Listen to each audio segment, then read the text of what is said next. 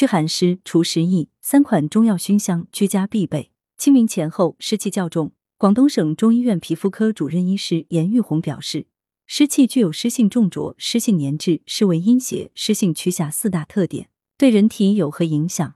除了大家都知道的春困外，还常会出现脾虚湿困的各种症状。此时可用中药熏香来解救。有这些症状，可能是脾虚湿困。按中医理论，外部环境的湿气容易困阻脾胃，水湿的拥堵会影响脾胃的运化能力，而脾胃又为水液代谢的中枢，一旦运化能力减弱，就会产生内湿，并无法排出水湿与浊气，外湿内湿夹击，人体就会有脾虚湿困的各种表现。若有以下这些症状，则可能是脾虚湿困：一、头身困重，四肢酸楚沉重；二、大便溏泻粘马桶，小便浑浊或零色不畅；三、白带过多或发黄；四、皮肤湿疹、痤疮反复发作，容易莫名皮肤发痒；五、胸膈满闷、胃脘满闷、食欲减退；六、有眼袋、水肿，尤其是下肢水肿；七、口中黏腻、舌苔滑、白厚腻。清宣肺气、化湿降浊可熏香。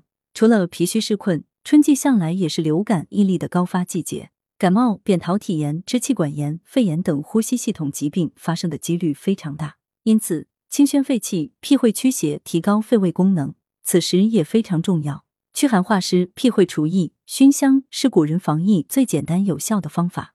现代医学研究表明，许多芳香的药材都具有广谱的杀菌、抗病毒功能，同时。芳香药材多半具有醒脾或中、化湿降浊的功效，因此此时熏香不仅可以防湿疫，也是驱寒化湿、改善脾虚湿困的好方法。严玉红提醒：春季肝气生发，体内的肝气在清明之际达到最旺，肝主情志，所以春天一定要注意情志调养，否则容易肝气郁结。而熏香同时能让我们透过淡淡的特殊药香，得到情绪上的缓和。三款中药熏香推荐：苍竹。健脾燥湿、祛风散寒。苍竹辛香苦温燥，具有燥湿健脾、祛风散寒的功效。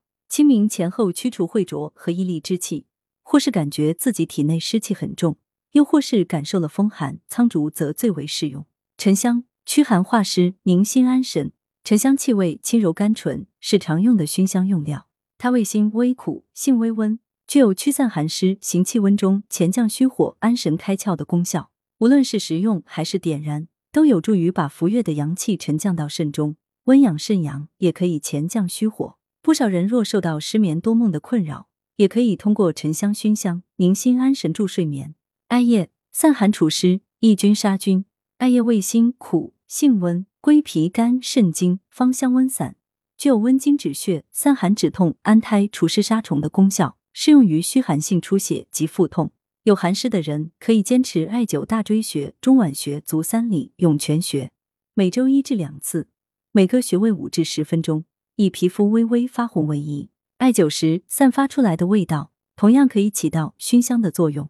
以上三种药材驱寒湿的功效相近，可以根据自己对功效与气味的喜好自行选择。此外，石菖蒲、佩兰、白芷等药物同样可以用于熏香。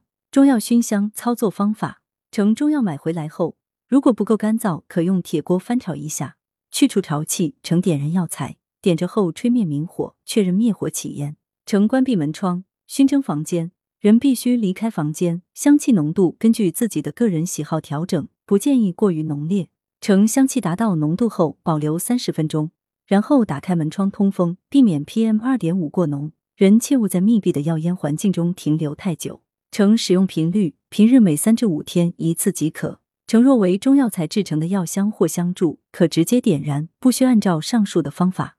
注意室内通风即可。文阳城晚报全媒体记者林青青，通讯员扎冠林。来源：阳城晚报阳城派。责编：刘新宇。